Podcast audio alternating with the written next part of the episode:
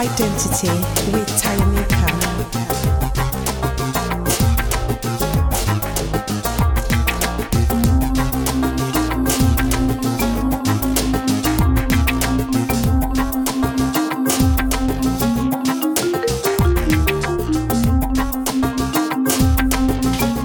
Hi, and welcome to another episode of Explore Your Identity. Here we delve into conversations about the different aspects of our identity, both positive and negative, that have shaped who we are. I'd like to welcome my guest, Madeline Heneghan. She is a co-director of Writing on the Wall. Thank you, Madeline, for agreeing to have this conversation with me today. How are you doing? I'm good, and thank you for inviting me. So tell me a little bit about your background and where you're from, just to give the audience an idea of your identity. Sure. Um, I was. I grew up in first of all Kirby. My family were originally from the Dingle, as my mother would call it. Although I know there's some debate about what constitutes the Dingle and what doesn't. But the family were kind of from Enid Street Way and they moved out to Kirby in uh, the 60s to, you know, to access better housing, housing that wasn't damp, housing that had an indoor bathroom, that kind of, or an indoor toilet, um, you know, more modern housing. So uh, when, after they moved to Kirby, I was born and I lived uh, with my grandparents and my mother my grandfather was a seafarer. My grandmother was a cleaner in um, the Reese's factory, which used to be very close to Lime Street Station. And my mother trained to be a nurse and then a midwife. So we lived in Kirby until I was seven. Um, and we moved out to Skelmersdale at that time. Again, for an improvement in housing, we lived in a flat in Kirby. The idea was that we would have um, a house with stairs and, and the right number of bedrooms. My father is Indian, and I didn't meet him until I was an adult. So I've had very little.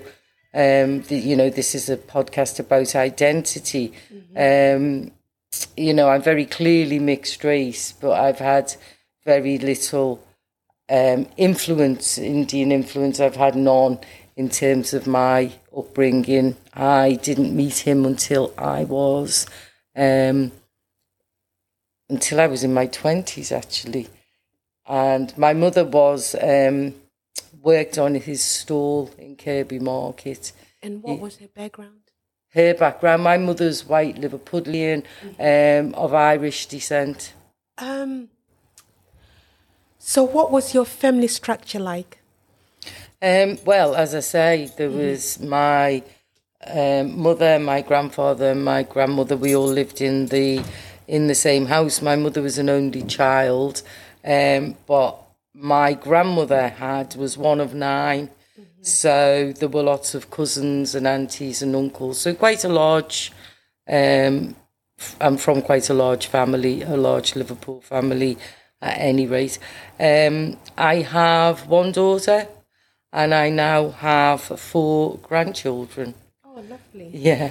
Um, do you feel that as an adult, you've been able to embrace more of your Indian heritage that you probably um, I don't want to use the word missed out on as a child, but that you never really had a direct contact with as a child? Um, well, certainly I've been to India a number of times. My mother and I uh, did travel parts of India on trains, backpacking, when um, before my daughter was born, actually. And so I learned a lot more about India. But in terms of culture, um, I kind of have the view that, you know, all cultures have things that appeal to me about them. And so I feel that I will just take from whatever, um, whatever elements of culture, whether it be food, whether it be dress. Um, and I think that's the beauty of living in a multicultural society that we're not actually um, determined by what our genetic makeup is, mm-hmm. but we can take. We have so many fantastic cultures on offer to us that we can take from those um, as as we choose. And what's your favorite food? Um, I actually, ba- based on your diversity when it comes to embracing culture. You know my favorite food is actually Indian food. Oh, nice. Although I had never had an Indian curry until I was about. Well, I was I was in London doing my degree at the time, so I would have been in my early twenties. Was the first time I tasted um, Indian food, and that's that stuck with me. But I do love Caribbean food as well. Do you cook Indian food? Yeah, I'm not. I'm not a great cook. It has to be yeah, said, but, but I've got one or two dishes that mm-hmm. you know I can do um, respectively well. Yeah. Yes. Um, then just moving on to like your work with uh, writing on the wall. Um, I guess it'd be good if we maybe give the audience some context into what it's all about. Yeah, so Writing on the Wall is a festival and writing development organisation, and we began in the year 2000, right? That's when Writing on the Wall was established, and it grew out of um, the Dockers dispute that was happening in Liverpool in the late 90s. And following that dispute, a group of activists um, and former Dockers and my co-director Mike Morris and Jimmy McGovern and a number of other writers got together as a writers group um, and they produced the documentary Dockers that, that um, was shown on Channel 4 mm-hmm. and from that group and the discussions that took place it was identi- a need was identified for a platform um, that would showcase working class writing and would bring that to the fore. Um, and that's how the WOW Festival started. That was before I joined. Um, and, I, and, and, you know, when I say working class, I mean working class in all of its diversity. And when, when I joined, it was 2005, so it's been established for five years. And um, at that time, our main focus, although we did some projects with young people, our main focus was um, the festival, the annual writing festival, mm-hmm. and it was in which which ran for for a week, and it was in the capital of culture year two thousand and eight. We thought, okay, let's do something special, and so the festival ran. We we programmed a whole month long um, festival, and that's the format that we follow. Um, still, it works well with audiences it's a crazy number of events, but we, we pull it off every year. So, uh, that yes, so we do the annual festival in May. We've started in, in well, for quite some years now. We've been doing a Black History Month festival in October, of course. And then we run a whole range of different writing programs, working with different sections of the community, different age groups. We've got a big, we just finished a an extensive um, schools based project called Superheroes Words Are Our Power. Um, we've got a spoken word project um, in schools. And then we work with adults. One of our adult programs is called Right to Work, mm-hmm. and that's aimed um, at those who are unemployed or economically inactive, with the aim of upskilling people um, for the jobs market, for those thinking about getting closer to the jobs market and upskilling people using writing. Oh, amazing! So that's just a that's just a few yeah. of the projects. We also have a he- a heritage strand um, where we've worked with archives. Um, one of those that was first brought the the archive that was first brought to us was that of a writer from the 1920s and 30s, George Garrett, mm-hmm. who was a seafarer and an activist and also a writer. And we were brought a collection of material, incredible documents from uh, from his family, from by his grandsons, and we developed what we call creative heritage. So um, we work with communities to catalogue, to sort, to research these heritage materials, and then using um, different artistic forms to raise awareness of of the the archive, but also the period that the archive was produced in. So, following the George Garrett archive, we were presented with a collection of letters from black seafarers in um, in 1919 to 1921, which were written against the backdrop of the 1919 race riots.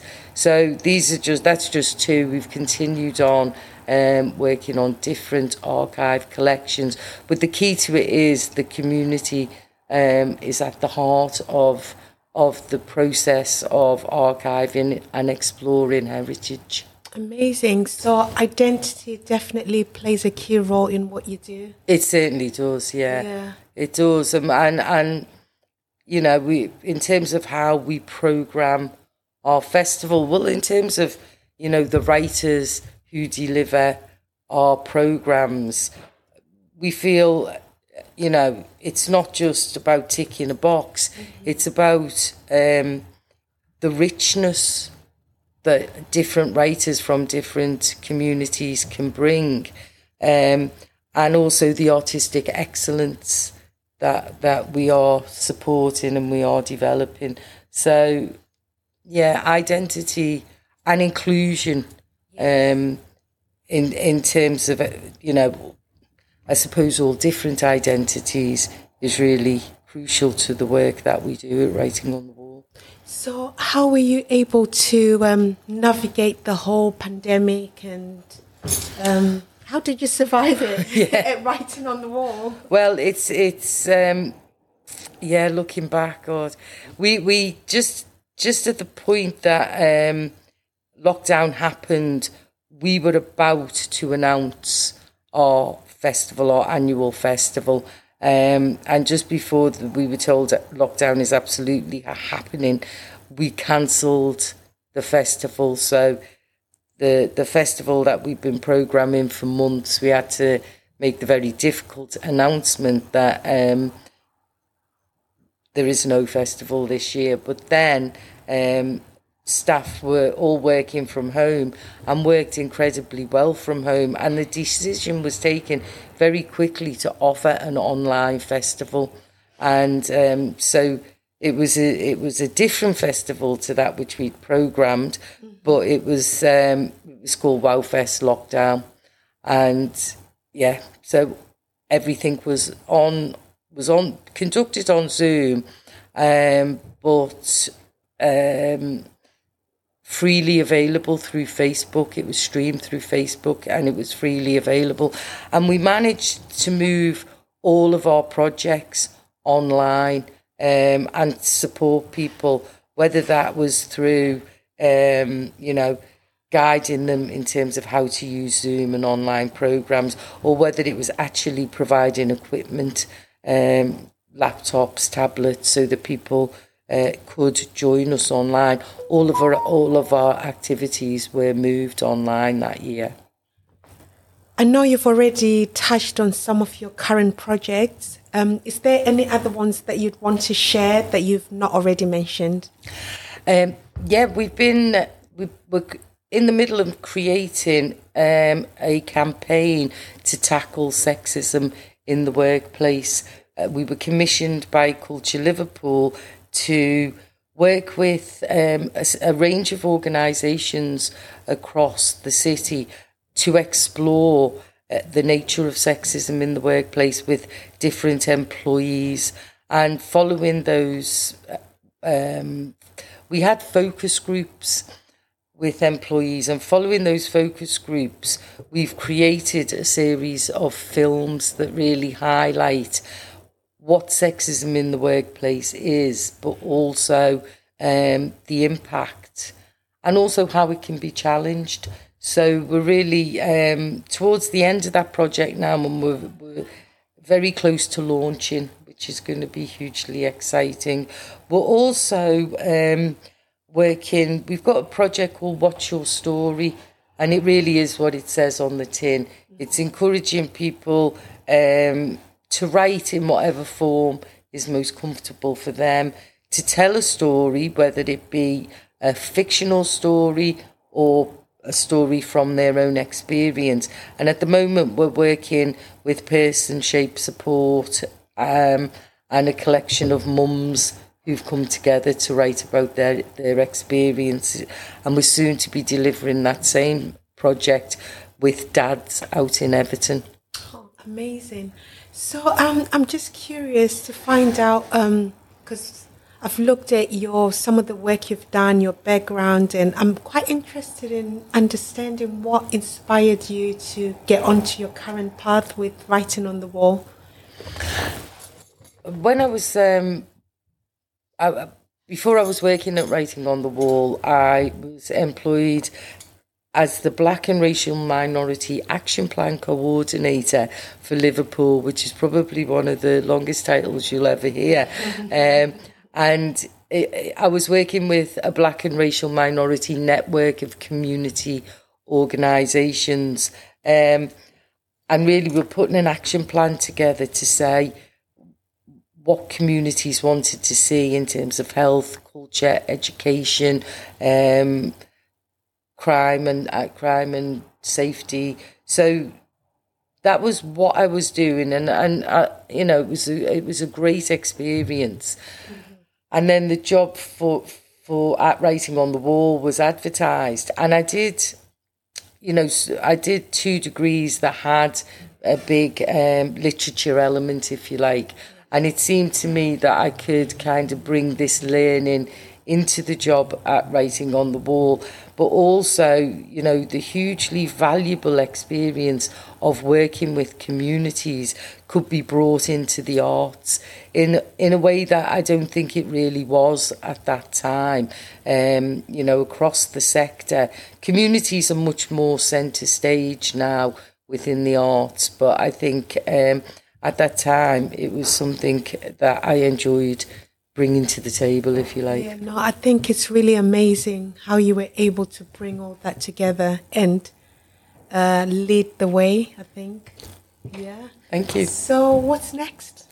What's next? We are um, programming for our festival in May next year. We're just coming up with a title for that actually, um, which is always great fun in the WOW office and beyond. We get um, debates around the best title. So we're programming for WOW Fest next year. We are also um, going to launch a new young writers program. Since 2017, we've had we've worked with young people in terms of writing and spoken word art. Um, some of the uh, very successful poets and spoken word artists that are around in the city today, like Blue Saint and Amina Atiq. We're proud to say that we um, worked with them when they were they started working with us when they were very young, and they're still working with us today. So in the new year, we will be looking at, to recruit a new um, cohort of young writers and spoken word artists. Oh, I love that. Um, we want to celebrate you so, on a personal level or career level, is there anything that you feel like you've achieved that is like a personal achievement to you? Because just listening to you, just your career alone is an achievement, and you probably don't look at it like that. Um, yeah, I mean the the the book that I wrote yeah. with Emy Onuora that we co-wrote together I'm very I'm very proud of that. I think. Tell us a little bit about the book. So that was based on the archive of letters and documents from 1919 that I mentioned just earlier, mm-hmm. and really it, it's it's a it's a book that explores that period, but it also draws parallels between what was happening to um, black workers in 1919, the, the racism they experienced, the attitude to them as as immigrants, although they were British citizens because they came from across the empire. But I think drawing the parallels with how people who are arriving into this country today are stark. And I think there's real lessons from 1919 um, that we need to learn now in terms of welcoming and supporting um, newly arrived communities. Oh, brilliant. Um, I was going to ask you what's next, but you've already touched on your preparations for next May's uh, WOW Festival. Um, how can people connect with that and any other work you're doing? And the book. Is it on Amazon? Yeah, Can we it's it it's on Amazon? but you can also order it through our website. Oh, brilliant. um, so it's writingonthewall.org.uk. If you put Writing on the Wall Liverpool, our website will come up and you'll have all of our activities. Name of the The name of the book is um, Great War to Race Riots. Amazing. Now we've come to the bit that is literally like my favorite part of this conversation.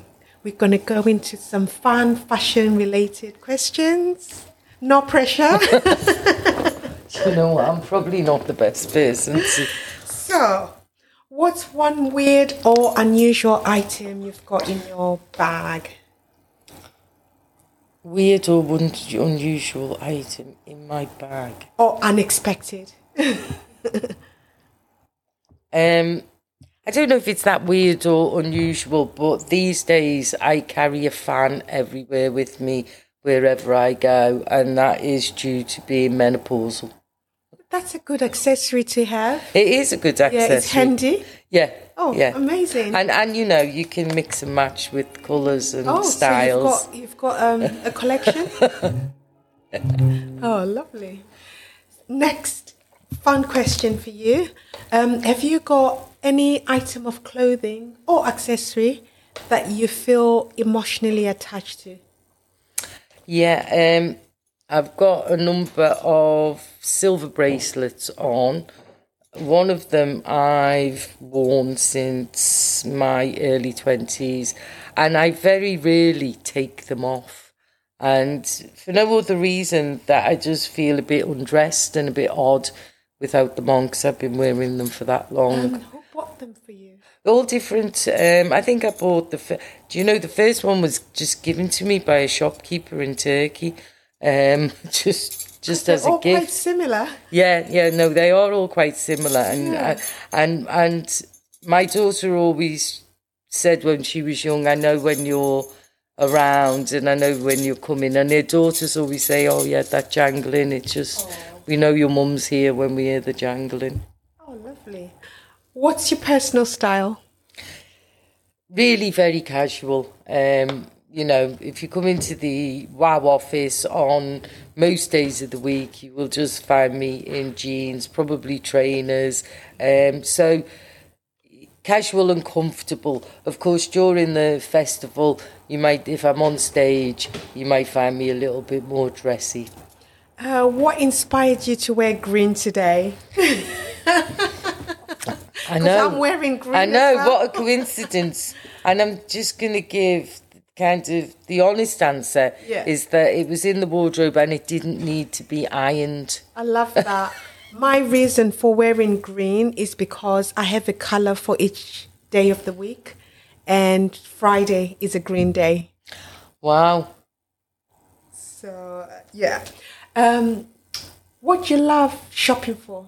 Anything in particular? I can't say I do love shopping. You know, I, I really, shopping is something that I have to force myself to do, whether it's, you know, physically in the shop. Is this for clothes? for anything, Anything. whether it's physically in the shops or online. I just, I just don't love shopping. I was going. My next question was going to be, what do you hate shopping for? So shopping, kind of everything, kind of everything. everything. Yeah. Okay, and then last but not least, um, do you have a, a particular brand or shop that you like or that you would go to if you had to go shopping? No, no, not really, Yeah. not really. I mean, one thing I will say on the shopping front, um, and which is a kind of nice thing, I'm about to go for Christmas uh, to the Gambia, which I go to a lot, and I will be looking for African fabrics um, for my grandchildren, really. And that is one one side of shopping that I'll probably enjoy. Oh, amazing. I, I have many of those. So, yes, you can ask me any questions about the prince. I will do. Yeah. um, we've come to the end of this episode.